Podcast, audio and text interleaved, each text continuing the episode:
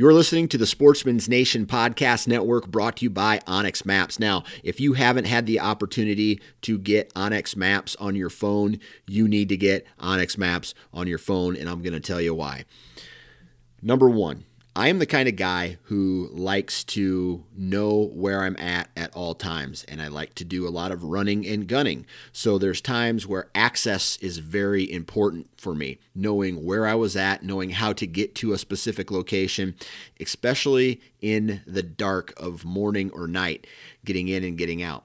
And the best part for me is that I have GPS on my phone and onX allows you to leave basically breadcrumbs uh, and leave a trail or your access routes on your phone, save those access routes, and then use your GPS going in and out of your tree stand locations every single day. And it's awesome because you won't get lost in the dark. And I use that so much, that little portion in itself, so much throughout the season that uh, it's probably the most useful function of that app. Now, you can also leave waypoints like where your trail cameras are at, where your tree stands are at, where you see scrapes and rubs or marking trailheads or campsites. The, this is the perfect app for a do it yourself hunter I mean, really for all hunters, because it allows you to journal your properties that you hunt, right? And uh, the more information you have, the more successful you will be on a yearly basis because you keep gathering data and gathering data and gathering data. And soon you'll see trends in that data, and those trends will lead you to hunting more efficiently and becoming more successful, in my opinion. So go to onX or wherever you download your apps, pick up onX and you can use the discount code NATION20 N A T I O N 20 and save 20% off for first time users. onX Maps.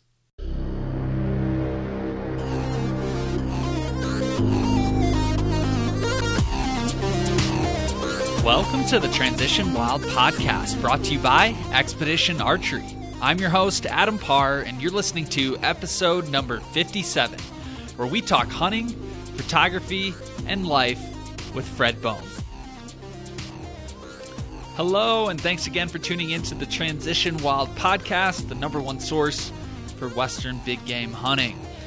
The holidays are upon us, Christmas time is here. I hope you guys get to spend a lot of time with family open some gifts, have some laughs, drink some beer, eat too much food, and just decompress and, and rewind and, and also think about the, the past year. You know, um, you know, for me, for as far as hunting goes, it was very, very limited. uh, but I have so much to be thankful for, and it's been probably this the most amazing year of my life with uh, the the birth of my my firstborn child and um, moving and doing some exciting things with the blog and writing and and continuing the podcast. So that's just really cool to reflect on all that stuff and hopefully you guys take the time to do that as well. My guest today is Fred Bohm, and he's a returning guest. I had him on the podcast almost two years ago now. It's been a while. And um, I don't know why it took so long to have him back on, but I did get a lot of good feedback. Everyone seemed to really enjoy that initial episode with Fred. During this podcast, we don't really talk about anything in particular. We just I'm just kind of chatting with Fred like I would a a long lost buddy, and we're catching up on this past fall's hunt and um, kind of what he's gotten into, some of the animals he's taken, and then we dive into talking about you know with me being a new dad and, and him involving his kids in the outdoors and and really kind of introducing them to a lot of cool things and life skills and, and getting them involved with the the bigger picture. Talk about photography uh, his writing style blog he's a small business owner. And uh, we just talk a lot about that and we talk a little bit about life and and just uh, the, the meaning of, of the world and what it all is. It's just it's just really fun. It's it's not anything in particular. It's more of a BS session. But Fred's a really cool guy. I look up to him in a lot of ways with his work ethic, his his hunting style, um, his writing. Um, just an all around great dude. So I hope you guys enjoy this. Let's not wait any longer. Let's get Fred Bohm on the line. Before we begin, today's episode is brought to you by Expedition Archery, manufacturer of the world's finest archery experience. Expedition bows combine aerospace level quality, innovative designs, and a fluid feel serious hunters demand. Test drive one today at your nearest archery retailer and view their full lineup at expeditionarchery.com. Why settle for status quo when opportunity and adventure awaits? Make your next hunt an expedition. All right, on the line with us now, Fred Bohm. How are you, man? Not too bad, Adam. Hey, man, thanks for having me back on. Yeah, much much appreciated. Thanks for taking the time to do it. I was looking at our call log here from from Skype, and uh, the original conversation was back in February of 2018. So it's been almost two years. I feel bad. We need to do it more often. no worries, man. Hey, I know how it goes. It sounds like you're a uh, a new father at this point, so I know how life gets a hold of you and um, makes it pretty much impossible to plan anything. So it's been a wild, wild year so far with moving and remodeling a, a house and an apartment and uh, having the baby come end of August. It's just been a it's been a circus, but I, I wouldn't trade it for anything. no, man, it's absolutely awesome. Adds you know complete confusion to your life, but it's uh, uh, yeah, I'm the same. I'm I'm with you, man. I wouldn't trade for the world. it's amazing and crazy at the same time, but it's uh that's life, you know. Absolutely. well, how that's how it, how was your Thanksgiving? It was good. It was real good. Actually, went up with the family to um, went up to the mountains. We went up there for about a week. You know, had Thanksgiving, did that type of stuff. Just kind of hung out and just did a little bit of work. But it was nice to get out of the hustle and bustle of Denver. Um, you know, just kind of get up to the peace and quiet of the mountains and uh, chill out for a little bit. So it was a great Thanksgiving. Yeah, yeah. It's always fun when you can get away and eat too much food and and uh, yep. take a nap and and uh, decompress a little bit. Absolutely, man. Exactly how it went down too. So always much needed. Um, well, I've been following a lot of stuff on the social media with with a lot of your hunts and and uh, man, you've had a a jam packed and and successful fall so far. Yeah, yeah, I got uh, you know, I guess lucky. You know, that's it. Just was managed to get a bunch of hunts in, um, you know, from Western hunting out here, Denver, and then a good bit of of whitetail this year. Um, you know, between South Dakota, uh, Kansas, and then going to be maybe getting up to Nebraska here because I'm kind of chomping at the bit and looking like I got a little bit of time open. So. Yeah, you know, it's just uh, a good amount of time in the woods, so can't complain there.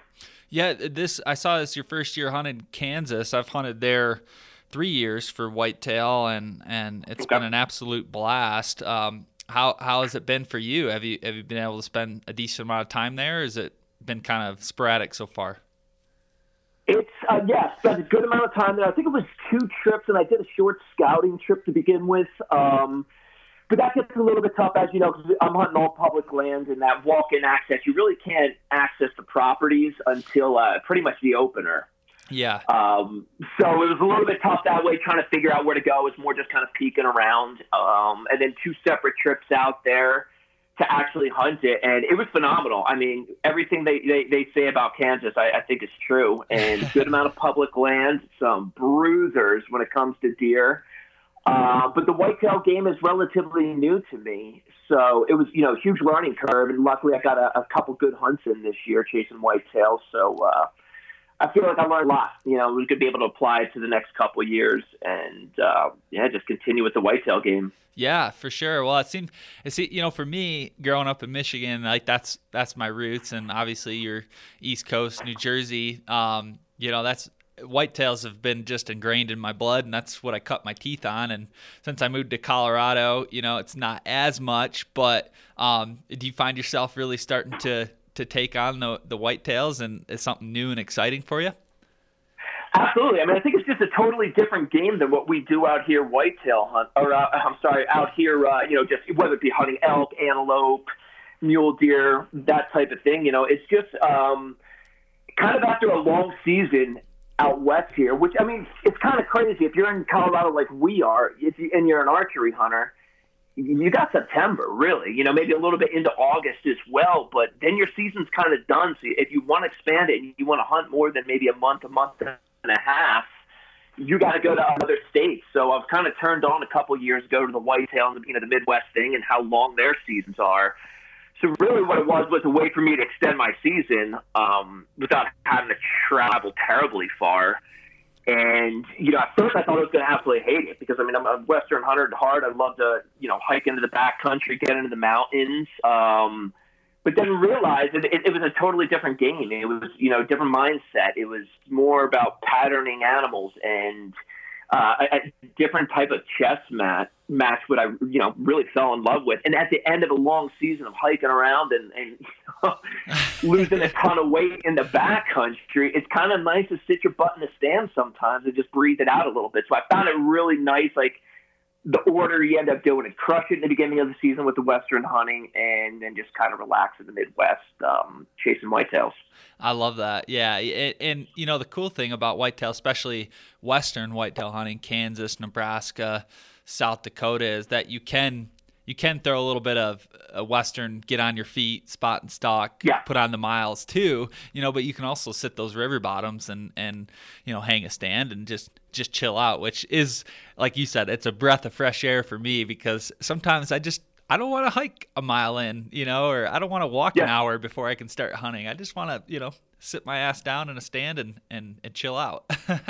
exactly, you know, and that's and it, like you said, I mean, you can you can do the western thing when you're out whitetail hunting and i actually i had to do that this year um yeah we had talked about that recent art or you mentioned that recent article i wrote um about south dakota and some yeah. of the, you know what it talks about in there some of the crazy flooding that's gone on and i mean i don't even think they know what to do there and some of the areas i went to go scout um this was in kansas as well so i think they got hit some but i mean some of the areas you would typically be you sitting in a stand. I mean, there, you know, the, the bottoms were underwater, so there was no way there was deer in there. The mud was insane. Everything was super crazy in the river bottoms. That you know, it ended up pushing me up higher. I mean, you know, following the deer, they were up in the hills a good bit more because they just couldn't access the the river bottoms, and you know, it turned a, um, a Midwest type hunting into a, a Western hunt for sure in no time flat. Yeah, yeah. Well, that's that's always fun, and I found myself with with whitetails because they are so like they're so jittery and they're so wired, and they really never stop moving. Um, I felt like I was able to when I started doing spot and stalk in Kansas with a bow, whitetail hunting, trying to get on a, a, a good buck. I feel like it did help me hone a little bit more of my stalking skills in the mountains for elk or mule deer, just because of I just feel like whitetails have that little extra edge that maybe a yeah. mule deer doesn't, you know? Um, so I'd that's always that, fun. Yeah. Yeah. I think they notice movement way better uh, uh, than muleys. Like muleys, I think you got, there's some small differences between them when you're stalking, but man, I, I think you're right. Once they uh, they could be super jittery, the white tails, and I just feel like they they pick you out so much easier than muleys can. it's crazy. It's crazy. Um, I often find myself you know, just being that I'm from Michigan, you might not be in the same boat, but uh, I often find myself having this conundrum of if I could only hunt elk and mule deer or whitetail for the rest of my life, what would it be? Like elk in the mountains or whitetails in the west? And I, I find myself bouncing back and forth, and I can't quite come up with a conclusion. Do you have like now that you've hunted whitetails and you're really learning that game versus hunting elk or mule deer in the mountains, do you do you have a side that you would choose? I don't. You know, I think I, I, I fall in that same conundrum that you have there. You know, like thank God there's not a guy out there that holds a gun to people's heads and say you only have one animal to, to chase for the rest of your life because uh, that'd be a tough choice. And I, you know, I think I just like the different species for different reasons. You know what yeah. I mean? Like I love chasing antelope in the in the way beginning of the season because it really gets my stalking skills honed in because you yeah. don't have a lot. You know, you're out there crawling a ton. There's not much cover. You know, I mean, elk for a totally different reason because you could have a screaming match with them and you're calling this animal in and the adrenaline rush of that is just completely different than say antelope and then mule deer in the super high country in the early season when they're still in velvet you know you're you're above tree line and you're hunting some of the most beautiful country they're you know known to man it's just it, it's stunning out there, and they're they're such cool animals. And when they're in velvet, they look massive, and they have a cool thing going to them. And then whitetail for a totally different reason. It's kind of how we said, you know, it's more of a little bit of a chess match and figuring out when they're going to come through and, and you know and, and trying to nail that rut just perfect and uh, making sure you're in the right place at the right time. I mean, it's they all have their their pluses, their minuses, and yeah, there's no way there's no way in hell I could choose just one. Impossible. I'm the same way. And and when I moved out to Colorado, like I didn't really think of it at the time, but after you know, you think of Colorado elk, mule deer, you know, mountain hunting, that sort of thing, but it's also like a very central state or really not that far away from a lot of good whitetail hunting. That's what I loved about it. I mean, it's 5-hour drive, you know, from where I lived it's a it's a five hour drive to Kansas. It's an eight hour drive to Oklahoma. It's an eight hour drive to Nebraska. Um, Eastern Colorado's got some good whitetails as well. So it's like very centrally located for that as well. So that's what's cool. Yeah, yeah. No, I, I think we live in a very lucky spot out here in Colorado. You know, I mean, you had anywhere pretty much due east. You know, northeast, southeast, anywhere from east of Denver, I'm going to say it's uh, you know, we're, you're in a whitetail mecca out there, and then you could just get right into the mountains here and chase the rest of the animals. So I, I think we're pretty lucky. You know, I, I don't know that all states. I mean, I know uh, Wyoming's got some, and Eastern Wyoming and Montana's got some. Um, but no, I think we're we're really lucky living out here in Colorado. For sure. So the the state or the, the first hunt you started off with is here in Colorado, right? You were you were doing some antelope. Yeah, yeah. So I was out chasing antelope. Um, How'd that you know, go? That starts.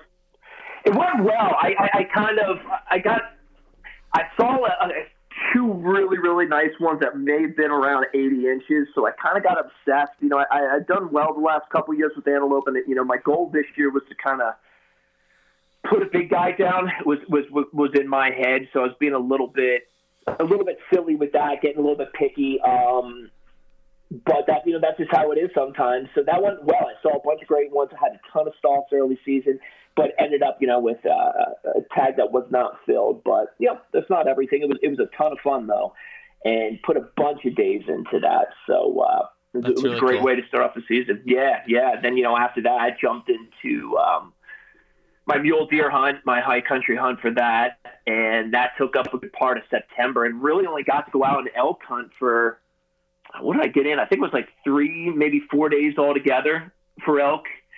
So it really turned in a lot to the, the, the antelope, putting a lot of time into that, and then that mule deer hunt. Luckily, on the mule deer hunt, I uh, I, I was managed to get a good one. Um, yeah, it was a great deer. Velvet. Yeah, too. it was cool. It was cool. It was you know it was love those hunts, and uh, it just one of those that just turned out perfect, and uh, guy offered me a you know a great shot and uh, it was well within my effective range and um it was just you know, I went down in the in the craziest storm I think I was ever involved in. I mean it was thunder, lightning, hail. By the time I got done butchering him, I mean my underwear was soaked. I was my boots were just overflowing with water, and I'm standing out there trying to butcher this deer. You know, I'm by myself, and took a couple trips to hike this guy out, but it was it was pretty epic and a, and a hell of a lot of fun. So I, I saw that from the photos. There's there's one there in the article that you're uh, like it's it's literally hailing and and and that that photo captures it very well.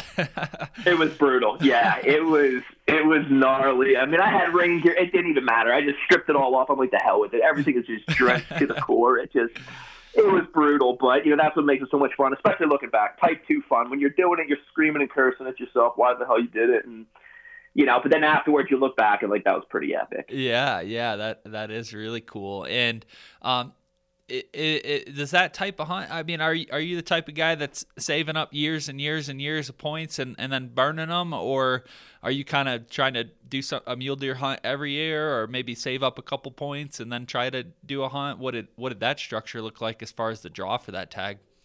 No, luckily, you know, being in staters, we could usually draw a tag every year. You know, especially it's like famous units that people. I definitely don't do that, man. I, I try to hunt as much as possible. Um, so I usually could get a tag with zero or one points, and I jump units for sure. I'm I'm one of those guys that doesn't have like this set plan and like you know this one area, and I know that that could that could hurt my success for sure. And I, I don't suggest that to everybody, but um, just kind of this.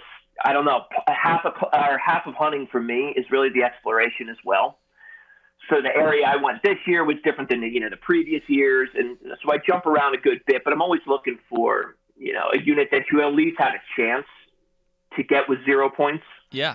Um, so that's how that one went. I think I I might have had one with that one. I don't think I no I did hunt mule deer the year before. I, I wasn't able to pull a tag, so I had one point going into that. So that was you know a hundred percenter. Um, Yeah. But no, I, I, I typically don't save a ton of points. I try to hunt as much as I can every year. I think there's a lot, you know, it's a misnomer where a lot of people believe that there's this magical one unit that they need to go to, and there's going to be 200 inch deer running everywhere. You know, they're going to be hitting them with their truck on the drive-in type of thing, and I, I just don't. You know, with Colorado, we're we're in the mule deer factory out here. There's, I think, every unit holds a pig. Oh, yeah. Uh, there's a big guy, and so it's. I- I don't. I don't really see it as you know just saving up for uh, a, a specific unit or two. You know, I, I think we could do pretty well just jumping about, just pretty much getting in anywhere. Yeah, yeah, and I, you know, I've I've been saving my mule deer points for the last like four or five years since I've been out here, and I, I just I'm just thinking about it. It's like I I don't want to be the guy that saves it up for 15 years and burns it on like this mega unit or whatever. Like I, I think I need to find a a, a unit that I can burn it on, maybe four to five points for a resident, and you know then start doing like what you're doing, jumping around, doing some high country stuff, whatever, just to just to get the turns in, you know. Yeah, and I think that's huge too.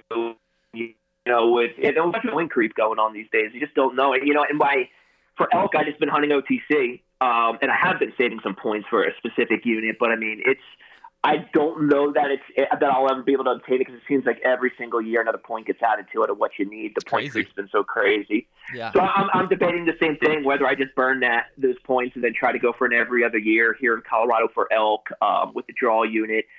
Um, it's tough. It's tough in Colorado with the, with the way they structured our, our point system, and um, but it just is what it is, and you, and you you play the game, right? I mean, that's just kind of how that works out. So. Exactly, exactly. So you did the pronghorn, you did the mule deer, and then what was your first whitetail hunt of the year?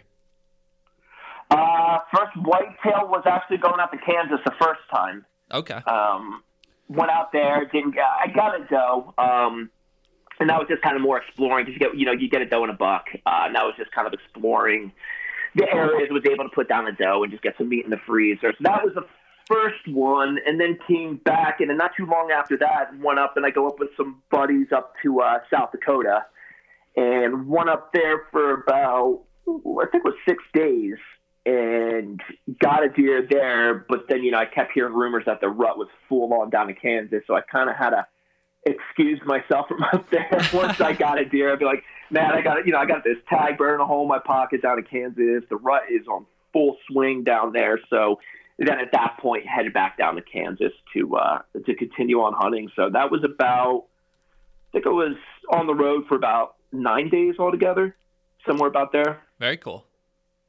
yeah, between those two hunts. So yeah, yeah, it was rad. And and what is what does your lodging situation look like? You setting up a tent, camping out of your truck, or you grabbing a hotel room? What do you do on those hunts? Good old, good old back of the truck. It's Awesome. perfect. I got, yep, just got a cap in there. And then what you can do in a lot, and what's super cool about a lot of these um, um, Midwest towns is a lot of them have like a little city park where they have electric there. They got bathrooms, like the full. And it's, I mean, it's I mean, usually about ten bucks a night, or maybe even cheaper in some of the little towns. And what I do is I just bring you know an extension cord and a little electric heater. Um, you know, set up my my typical my sleeping bag, my uh, um, I like a nice mat in the back, nice and thick, you know, to sleep on, and then just run that heater all night back there, and you know, a power strip where you can recharge everything, your onX, your you know, Cam God gear. knows what, a ton of electronics that make their what, yeah, just endless, all the stuff that makes it into the woods with us these days. But yeah, so then you get to sleep in the back of the truck, and I mean, it is it's super warm. It can be a brutal, brutal night out, but you know, with that little heater, that just keeps that, you know, the back of the truck plenty warm. Um, so they make it super easy. You don't need to spend a ton of money. Uh, you know, I, I have a tough time justifying to the family. I mean, I got little kids and you know, family to take ca- to take care of. I mean, the tags are expensive enough. I just can't really justify staying in a hotel. So, uh, you know, boom, back of the truck does the trick. Well, I think I think hotel kind of cuts in on the experience. Like if you're going with some buddies and you're doing like a hunting trip like hunting camp feel? Like if you can find you can find like a cabin or you know something that's a little bit more rustic like that's cool. But i tell you what when i did that solo hunt to uh, oklahoma last fall camping out of the back of the truck had a truck you know topper with a air mattress in the back and sleep Perfect. bag cooking you know cooking there. Just that that was my life. That was my world and i could go wherever i wanted. That was just it was honestly just the coolest thing. So i, I love that you do that as well. Yeah and it keeps you super mobile which is nice because like if you're in an area and you're like man this just really isn't cutting it and then you got a hotel for you know like a week or something and you're like well now i'm based out of here. No you could just kind of use the you got a little mobile command unit there, just rip it around in the truck, and you stay as close as you can to the area you're hunting. And I, yeah, no, I agree. I think it's a, it's a great way to go. Very cool, very cool. So, any more whitetail hunting in late season? You gonna head back to Kansas at all? Any other states? Well, Kansas I'm tagged out, so I can't go there. I can't go to South Dakota, but have been debating. Um, I got a little bit of time next week open and you know i think the wife's getting tired of me being around the house already so she's kind of encouraging it she's yeah she maybe had a couple days out to nebraska because the beauty of that one that's an otc tag and um you can just pick it up any time of the year you know 10 days before or a, a day before the hunt type of thing. Yeah. Um so i'll do I, I may end up doing that next week or i just may end up you know staying in being responsible and doing some work here in denver yeah, because otherwise, I mean, uh, yeah, I, I, January I'll be back out to uh, Arizona and got a couple other hunts planned this spring. Yeah, um, yeah, I was going to ask you about and that. Yeah, I was going to ask yeah. you. You're gonna, so you are going to do the uh, Arizona mule deer. You're you going to do the the the pig as well? Well, I'm a knucklehead, and I forgot to apply in time for the uh, um, javelina. the javelina. Yeah, so I missed that, and then the unit I usually go to, it didn't have any leftovers. But there is some leftovers where uh, not too far from where I hunt, so I may pick one of those tags up. But really, just concentrate on the Coues and um, and mule deer. Nice. Uh, but yeah, so since I got one last January, I couldn't go this December. You only get one deer a year in uh, Arizona as a out of stater maybe in state or two. I don't know. Um, so I couldn't go this December, but yeah, January that resets because they're on the calendar year for theirs. Got and, it. Um, I remember you saying that. Yeah. Yeah, yeah. So I'll, that, that, that's one of my favorite hunts of the year too. So when it starts getting miserable here, it's freezing cold. Boom, jump down to the desert, and you're in a t-shirt hunting animals. So I love that. I love that. Yeah. Yep. Yep. So definitely, yep. That hunt will be in there. Very cool. Very cool. If you had to pick your favorite hunt from this past fall, what which which one would that be? From past fall, um, that's a tough one. I'd probably say the mule deer because I, I don't know. I just love the country, but the, you know, above tree line stuff in the mountains. Um, I don't know, but Kansas was you know that was that was the biggest whitetail I've shot so far, so that was super cool. And how that went down, um, I don't know. How do, how do you answer a question like that? They were all awesome. I know. Well, that's that's cool. You, you, get such a wide variety of stuff, and and it sounds like you've had a hell of a fall so far, and that's awesome, man. It sounds like a, a really great time. Yeah, no, it was, and uh, yeah, just looking to continue it. heck yeah, heck yeah. So we, we talked a little bit about it when we first jumped on the the podcast here, but you know, I'm I'm a new dad this this past August, and uh, it really cut down on my archery time this fall for sure. Bad timing on my part, yeah. but I'm looking for. I'm so looking forward to getting him out. You know, when he gets obviously gets a little older, but like, what's that like for you? I know you got a couple young kids, and you know I, have seen from some of your pictures and articles, you're starting to get them involved and taking them with you on some hunts and getting them outside. Yep. Like, how cool is that? It's awesome. I mean, it's a totally totally different game. Like you know, hunting is it's typically. I mean, it, it's it's a selfish sport. It's just all about you know us as individuals going out there and and seeking these animals out.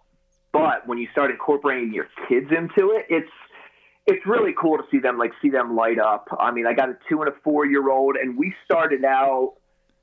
gosh, it was last year it was the first real hunt we took them out on. And I mean, they had been out like pheasant hunting, but we went into the mountains and went grouse hunting.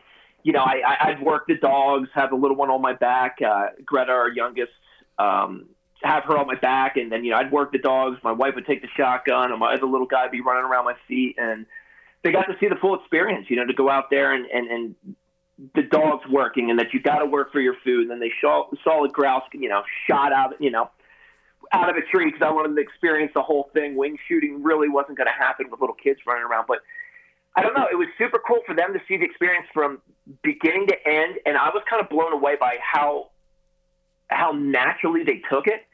If that makes sense, like yeah. they they weren't like, oh, this is weird, and there's a dead animal, and then we're gonna eat this thing. Like it just seemed like, you know, my son picked it up and wanted to pet the feathers, and then he was so excited to go back to the campsite and cook it up. Like it was super cool to see, and and to involve somebody that you know you're, you're shaping their future. It's I don't know. It's it's one of the coolest things I could do, and I try to incorporate them in as much as possible. And I took my son this year on a. Um, I had some buddies who got a, a rifle tag, and I was going to go up and help them uh, for cow elk, and took him along, and um, he got to experience the full thing. He got to see the, uh, you know, see some elk and watch my buddies take a shot at it and completely whiff. So he, he also learned that hunting isn't an automatic. That is, you know, it's it's a tough thing to do, and you got to hike a good bit and. uh it's good, but it's it's it's trying to find that line of getting them out there, pushing them a little bit so they know it's hard work and what's involved in it, but also not, you know, okay, we're going eight miles into the backcountry, get your shit together, here we go. You know, yeah. you know what I mean? Like you want them to have fun, you want it to be a great experience for them. So, uh, you know, it's it's trying to find that fine line of um, you know, making it tough enough for them that they understand that, but then also that, that they really enjoy themselves. Yeah, yeah, exactly. And that's important. And, and I think it's cool. I mean, you know, to be that young and, and already getting them involved, I think, I think the sooner and sooner the better, right? Like, cause you yeah. start them off really young like that, then it does, it is a natural thing. It is part of their life. It's not like, okay, we're, we're 15. I've got my hunter safety now. Let's, let's go out and hunt and, and, and and along the way, I'm sure there's just a lot of good life lessons that can come out of hunting and being outside too. So that's pretty neat. Yeah. I agree, and you know, and I think at this age, really, I mean, the way I usually explain it um, when I have to explain this to family, and they think we're crazy for doing it, but, but I mean, at this age, what we're doing is that we're defining their normal.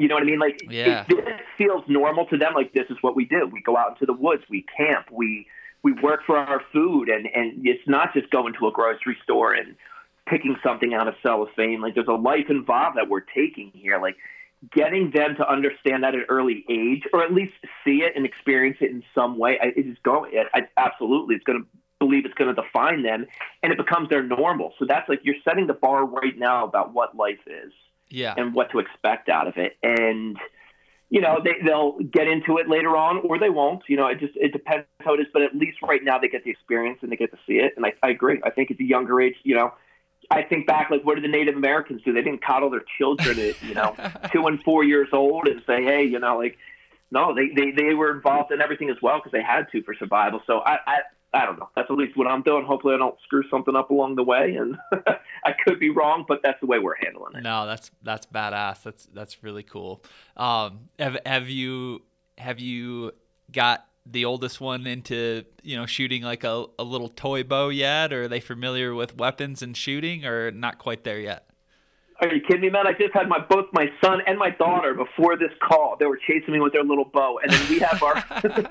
they're insane. Yeah, they're these little plastic bows, you know, with suction cups on the end, and I mean, we have, uh, you know, our poodle pointer in the house, and he's terrified. He's laying under my desk because they're chasing him, thinking they're hunting. You know, we're gonna hunt breaker. We're gonna hunt breaker. So then, you know, this dog's terrified, and he actually brought his bow out. You know, when we went out and did the elk hunt, and he was telling my buddies, he's like, "Well, I'll shoot him first with my bow, and then you could shoot him with your gun." And I'm like, "All right, see how this works, bud." But that's so cool. Yeah, no, they're they're involved in it. You know, and, and also that we do own a. Uh, um, you know, a Sage and Braker, which makes firearm cleaning products. So you, they're aware, you know, they're aware of firearms, they're aware of what we do to whatever extent that a two and a four year old can. But no, they're involved with it. They understand it, you know, and we work through the safety stuff with them. And uh, yeah, yeah, it's it's part of their life. Yeah, that's that's awesome. Very cool. And and like you said, and I've seen from some of the pictures, it looks to be like your wife, you know, is very involved in the outdoors and goes on some of the trips and hunts with you.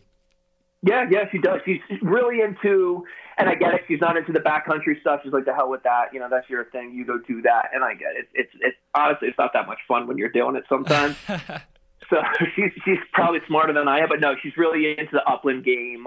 Um, we're going to be going in you know, uh, by the end of December, we're going to head out and do some uh, some quail hunting and you know with the kids and all. So yeah, she's real into that side of things as well. Very cool. Very cool. I want to talk to you about some of the photography stuff because I think over the past year or so, you've you've done a really cool series on on your website and um, called the photography series photography series and I just think it's I think it's really neat, and and obviously you're a very talented uh, photographer, but um, you've kind of put together this series that um, I think there's like five or six parts, even um, starting with kind of the basics, and then also getting into some more advanced levels. Um, talk to us a little bit about that because I think I think we can all do a better job. I, I know I can, and I'm proving photos, not only for just the, the, the, quality of remembering the moment, but also how we portray hunting in a bigger picture to maybe somebody who's not familiar with this lifestyle. So um, I want to talk a little bit about, or you know, pretty good detail about the photography series, and I guess just give us the rundown and you know what it's about. Yeah, sure. No, I mean honestly, the, the reason it started in the beginning is because I was getting you know just a couple questions, um, and they seem to be the same questions over and over from people you know, just curious about you know, certain photos I'd either taken and how to do it, or you know, just what would you suggest for a new photographer, whether it came to actual equipment, how much do you focus on equipment as compared to um, some other things. And usually, what I suggest at that point is just get out there and shoot as much as possible. I don't care if it's with your iPhone, anything. You'll you'll learn a lot from it. But this series was kind of I, I put this together just to break down the stuff I learned through photography, what I think makes a cool picture, um, how you could force your viewer to see things that you want them to see and, and get rid of the um, the unimportant stuff within the scene, how to tell a story through a still image. Because that's what I really dig. I mean, I, I have a background in video, motion graphics, all that type of stuff. Um, but I don't know. I'm really attracted to just a single image, trying to tell a story through that. We don't have a voiceover to kind of you know, push the story along. We don't have music to set the mood. You know, we, we have very we have one frame to work with to tell a full story, and I think that's really cool, and it's a hell of a challenge to do. Um, so that's what really attracted me to photography, and I, I kind of want to help some people along that had questions about that, um, how to possibly improve their photography, and so that's where the series came from. Um, you know, I try to make the first one just keep kind of simple, give you some ideas when you go out there, some things you should try to do, some things you should try to avoid, how to think of, um, how to think about, you know, when you're looking, when you're looking at a scene, like what to do to compose that shot, how to, t- you know, work with telling the story through it. So it's basic in the beginning, and then it got a little bit more detail as it goes along, and a little bit more specific. Where the first part of the series is kind of an overview, and then I start delving into each individual thing. And then, yeah, six parts so far. I know I got to do at least one more. I've been getting a lot of questions on post production. Okay. Um, so I'm gonna pro- I'll probably do a video for that because it's a lot easier to jump in the Lightroom, you know, show people what buttons I'm clicking and sliders I'm moving in order to get my specific style that I like. Um, and you know, I think it's a great way sometimes to go out and replicate people that you like. I, I look up to a ton of photographers and in the beginning, I was replicating, you know, oh, how do they get this certain tone or this feeling out of the image? And, you know, you kind of go in there and then eventually you kind of find your own style um, and what you like best. So I don't think there's anything wrong in the beginning, like mimicking people. Um, but this would just give them a basic breakdown of post production. So I don't know, the whole series just kind of it's, it's rather in depth, so it's hard to talk to any specific thing. And if you have a question on a, specific thing, we we definitely go through it. But yeah, that's kind of the overview of it. Yeah, no, like it's it's like the perfect, it's like the perfect balance of like real life and, and showcasing a lot of the image, but it also goes into a good amount of detail and shows you specific examples on like how to do certain things like you know uh, motion blur or depth of field and you know f- where to position and and, and to frame um, a certain uh, object in a in a photo and then also landscape and it just just a lot of good stuff and then you also talk about your camera gear and and and you know what specific gear you use so it's like very it's just very well written and then it also gives very very good amount of detail on how you do specific things. So I think that's really cool. Well, awesome. No, I'm glad it was helpful, and yeah, it's kind of kind of the point behind it. And I think you know there's there's a ton of tutorials out there on photography, post production, all that stuff. But I definitely aim this more towards hunters. You know, like there's specific things out in the field that you know we only we could capture. You know, whether it's shooting a bow or a gun or whatever this is. You know, but it just kind of gives you an idea how to kind of cater a lot of the other stuff that's out there, but specific to uh, hunters. Yeah, yeah. So that was also the idea behind it. Yeah. I like that. When when did you first really started? I know you've you've done it as a professional career, videography and and all that stuff. But when did you really get into more of the hunting photography? Uh, really, when I got into hunting, uh, again, you know, like again on the East Coast when I was a young guy, I uh, I hunted there. But I think I'm about as a West Coast hunter. I'm trying to remember the first or the eleven, probably about eight years. I always get this wrong, but somewhere about eight years I've been nice. really, really back into it again. Um, and it was a slow start.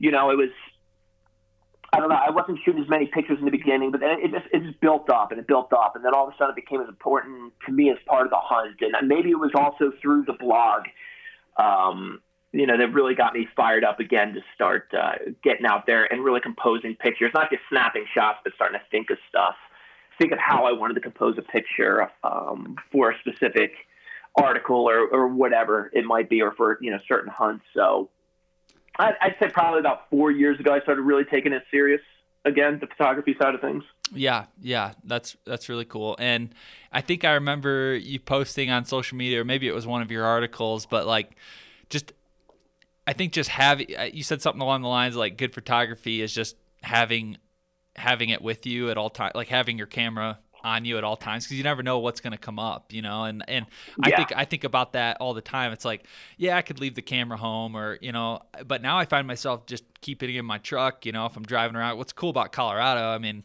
you drive anywhere in the mountains and there's a freaking you know giant mule deer standing on the side of the road. It's like, man, I want to take a picture of that. Or there's bighorn sheep, you know, on the side of a cliff, or whatever it may be. But just having it with you is it, it, makes all the difference in the world. And I think some people just forget that. It's like, oh, I got to do a specific photo shoot and I got to go out and plan a certain time where I'm going to go take photos. It's like, no, just have it with you and whatever pops up, you never know what'll happen.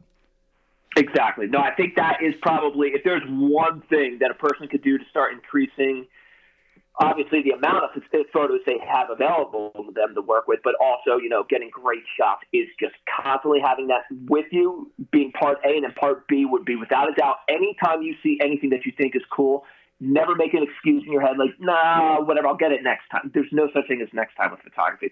The lighting might not be the same. You know, whatever's going on, whatever thing you're taking a picture of might not be there next time. So always, always like, yeah, have a camera with you and make sure if you see anything that's even semi interesting, stop your truck, whatever it may be. If you're hiking, whatever's going on, stop and make sure you just take that picture. Make a habit of that because then it just gets easier and easier as you go down the line. Like my camera is always, always with me. There's, you know, rarely a time I leave the house without having that with me.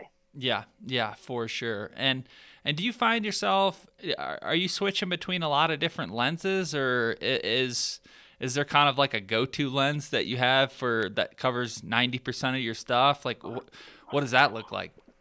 Yeah i go i say i mostly goes between three lenses right now. Um, one of them being like a wide angle. It's like a 16 to 35 uh, that's for very specific things. And then i got a one of my favorites is my 85 millimeter prime. You know, if I could, I, I had the room and the strength in the backcountry, I would carry just all prime lenses because I think they just they take so much better pictures. Uh, and a prime being, in case people don't know, it's just one set uh, focal length, like 85 millimeters, 50 millimeters, 14, whatever it may be. Got it. It's just that it's not a zoom. You know, you know I think because what typically with zooms towards the end of where it zooms or zooms out or zooms in, it, it could get a little bit squirrely and the picture's not quite as crisp. Mm. So yeah. I have that one. I, I love that lens. All product photography, just about I do with that. Um, you know, any kind of close ups with with people, any kind of portrait type photography, I try to use that lens. And then the other one that is just the most versatile, I got a, uh, a 70 to 300, and that's getting in, you know, for animals, you know, wildlife photography, or if you really want to um, close the distance between the background and the foreground. Uh, I'll use that. I'll use a longer focal length to do just that. Like, say you're taking a picture of an archer and you want to suck those mountains in so they feel nice and close in the background. Yeah. Then you're going to use a longer focal length, and then I'll use that lens. So between those three lenses, and that's up on the site too. If people are curious about, um, you know, what specific uh, camera gear that I'm using, I, I got a separate page completely on the on the blog that t- will tell you that and what those individual ones do. And a great way for people to think about it, they go into it like, well, which I spend my money on. There's a great saying. It, it's it's date the body, marry the lens. So the bodies of the cameras, I'll buy the older version. It doesn't matter as much to me, like the, the last model for the body of the camera. It doesn't quite as matter as much, but then the lenses, that's really where you're going to get the quality out of uh, out of your photos. Is you know I'll buy a lens and typically I'll hold on to that thing forever. Yeah, yeah, So, got it. Yeah. Very cool. Yeah, I'll uh, you know, I'll definitely post. Well, you'll have a link posted on after the this gets published or posted. But um, yeah, everybody listening, you definitely got to check it out if you're halfway interested in photography. It's definitely a great resource to get started with, for sure. Awesome. Um, I want to talk a little bit about your writing style. You know, I've I've been following the blog for for a long time, and and I've just always really enjoyed uh, just the articles and the way you structure things and like the unique perspective that you have. It's not it's not just like telling of a hunt and like oh I parked the truck here and I walked up the mountain here and you know this deer was bedded over here. It, it's not. I mean, it, you incorporate the hunt, but you always have some sort of like unique angle or like a uh, like a reference or some higher meeting in, in a lot of it. Not always, but like I don't know. I just where does how have you developed a your writing style? Is it just over the years you're just kind of honing it and and and reading different things, trying different things? But it, I guess where did it all begin, and and how do you get to where you're at now? Um, honestly, I, I, started the blog some years back, and it was honestly when the, when when the kids were born, when my firstborn was born, and I, I wanted to have something that could kind of look back. Oh, their dad did this, and they they had they could see the emotion at the time, and I think that's a lot of things we lose in uh, some of the articles I read within hunting. It doesn't tell the emotion about it. it, it it's more like this happened and this happened in chronological yeah. order, and you know I want to thank God and my family. Like I get all that stuff, but it just it didn't have any feeling to me. So when I started writing, I'm like, I'm just gonna write like what I'm doing when I'm out there, and the the animal and the if I happen to kill one, that it's gonna become secondary. Because things is like I, the re, one of the main reasons I like the solo hunt is it's just it's like this soul searching time. Like you, there's nobody, you're not talking to anybody, and your mind's just going absolutely bananas on you. Um, you know, like it's it's all the craziness that goes on in your life, and you know, all the things that we we typically go through as humans, and the debates we have, and why are we here, and you know, all this silliness that goes on. Is all this real? You know, blah blah blah, on and on. Like that's the stuff I think of when I'm out there by myself. So I wanted to incorporate that into the um into my stories, so I could look back and if I had you know read it, and I'm an old man and I forgot my whole life and I wanted to see what I did as a younger guy. I wouldn't just see the hunts and what animals I killed, but how I was feeling at the time, and you know, the human element to it, not just uh, the the play by play. So, I guess it just started like that. I never realized it would be a certain style, and I've you know I've heard that a couple times from several people that you know there's a style to it. I never realized that there was a style to it. I just kind of I just wrote how I how I thought, yeah. type of thing. So the Yeah. grammar's terrible, so anybody who reads it, the grammar is absolutely horrible. And in some ways, it's meant to be. I mean, you're never going to see so many one-word sentences in your life, but I don't know. It just I, I wanted people to kind of read how I was thinking, you know, at the time when I wrote it. So uh, whatever. So that Yeah. was just kind of it. And I don't, I don't know. That, that's all there ever was to it. And you know, I don't, I don't take it overly seriously, but it's kind of just like an outlet, just uh, you know, write what you're thinking at the time. Yeah, I love it. It's just it's very enjoyable to read and and a, a good part of a story, but also you know a lot of times the deeper meaning as well. Like like the recent one with the the South Dakota whitetail. Um, you know, in the title it references without a glitch, and um, it talked to us specifically about that article because I thought that was really brilliant and and how like you're you're hunting but you're in this world and then the world is like operating as is and you know is the sun going to come up is a but and then you kind of pull back out. Like, talk to us a little bit about that article. I just think it's really really neat. I think it was just something I was thinking through the time. Again, I'm I'm alone in the hills there, and just kind of sitting and watching. You know, I, I went in really early. Um, I had known that there, there was a feeding area up high on top of the, the the hills, these bluffs. The animals would go up there, and then they would work their way down to their bedding area. So I decided to go in. I mean, it was plenty dark. I had probably had an hour till any type of light whatsoever. And I'm just sitting there, and I don't know.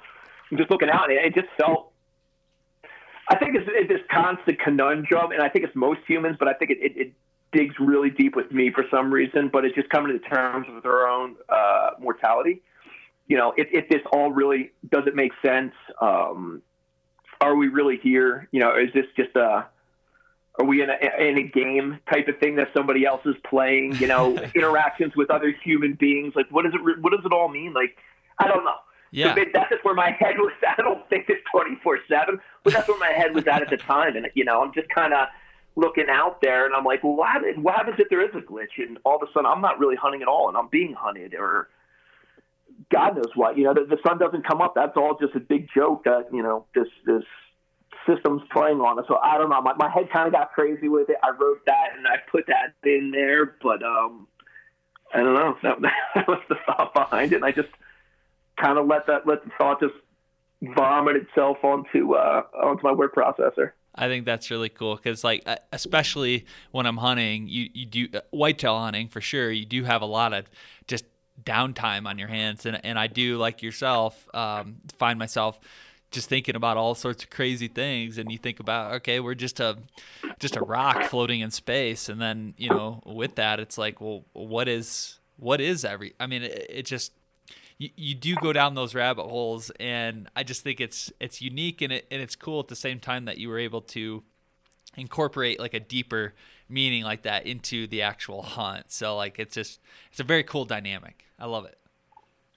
Appreciate it. Well, I appreciate it, Adam. Thank you. Yeah, you're welcome.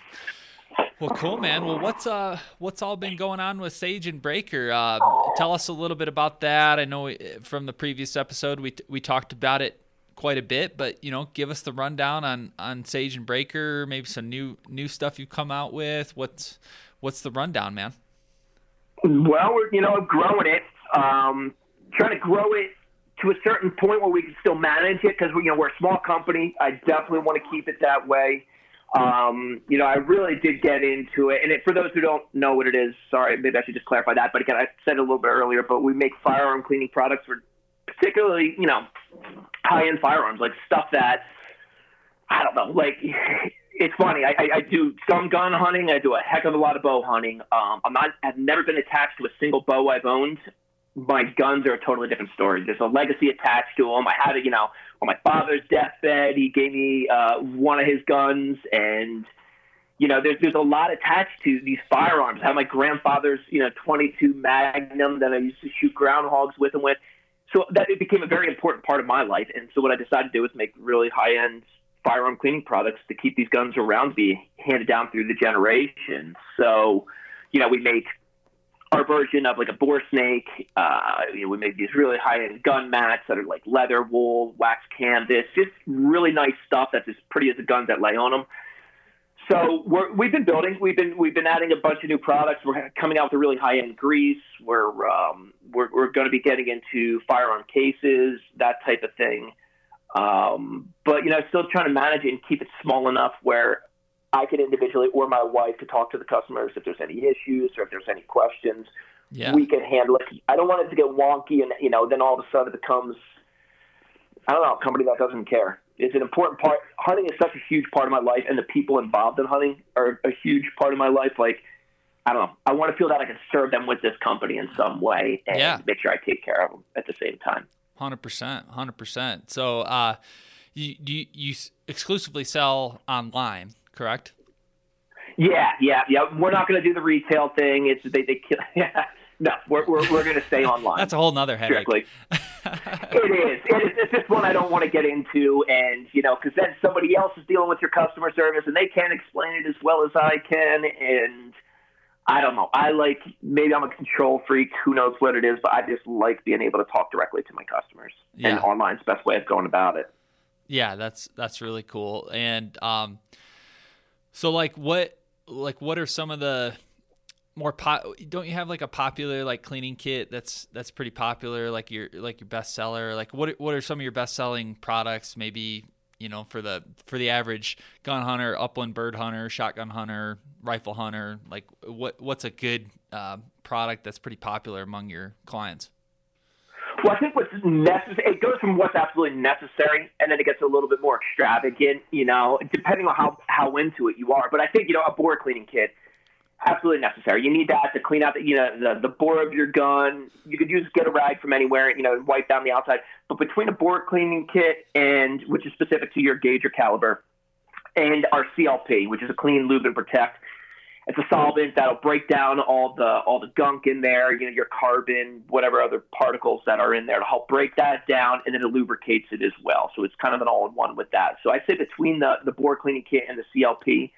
absolutely necessary. We have a um, you know, we have brushes, picks that come in a set that you know you can get in there and really get to the, the small areas to help break it, you know, break down the carbon, whatever it is, brush it away, that type of deal. And then um, you know, we have gosh, I mean, we have swabs, pipe cleaner style things. Um, and then our, our, our gun mat is definitely one of the most popular things that allows you to lay the gun out. It's got all these pockets in it that you can keep all your cleaning products with. And then it rolls up so you can chuck it in the back of your truck, you know, clean your guns at the end of the day on the tailgate or, you know, out in your shop, whatever you want to do. But it's a way of organizing all of your gun cleaning products and be, giving you a surface to clean your firearms on uh, that'll both protect the surface and the gun itself. I love it. I love it. Very cool. So what's uh what's coming down the pipe for the holiday season? And and I know you're doing some hunting, like you said, in Arizona, and and yeah, some other stuff coming up. But are you gonna try to hit any shows? Doing any traveling? What's what's what's next on tap for Fred? Well, January is going to definitely be Arizona. Um, February and, and a good bit of Upland I'll be doing in January as well. In February, we're actually going to be out in Pheasant Fest with and Braker. Cool. Uh, we'll be out there in, in yup, yup, Minneapolis. And then towards the spring, I'm going to be doing going on a bear hunt in Idaho. and then towards June, I'll be between three weeks and a month in uh, New Zealand there again. So nice. Nice. And then anything I can do to fill in between, you know, maybe some turkey hunting here and there, and uh, and anything else I can find in whatever whatever other place will let me allow allow me in their state to go hunt stuff. Very cool, man. Well, this is this has been really fun catching up with you, Fred, and and talking hunting and you know the meaning of life and the meaning of the world and uh, I'm not the guy to go not the guy to go to for that believe me. I have no idea what I'm doing. Well it's been really fun. I, I always enjoy talking with you and and I appreciate you coming on the show and and we'll look forward to having you back on at some point. Perfect Adam. Hey thanks for having me on man all right and there we have it another episode in the books Thanks again to Fred for coming on the show. Enjoyed that. Can't wait to do it again. Just a lot of good discussion there, and I hope everybody uh, enjoyed listening to that as well. I know, again, it's not really anything in particular, uh, not a lot of hardcore strategy based stuff, uh, tactic tips, all that stuff, but it was just a fun, exploratory, uh, fun story time with Fred. Uh, a lot of good discussion. So, hope you guys enjoyed that. Make sure you go check out fredbohm.com. His articles, his photography, the stuff he has going on there. It's inspiring. It really is. If you're if you're into hunting, if you're into the outdoor lifestyle, if you're looking to improve your photography skills, uh, look no further than his website. You should just follow him no matter what. fredbohm.com. All right, that is it. Thanks again to our sponsors, Expedition Archery, Skull Brew Coffee, and Outdoor Edge Knives. Thanks again for tuning in, and we'll talk to you soon.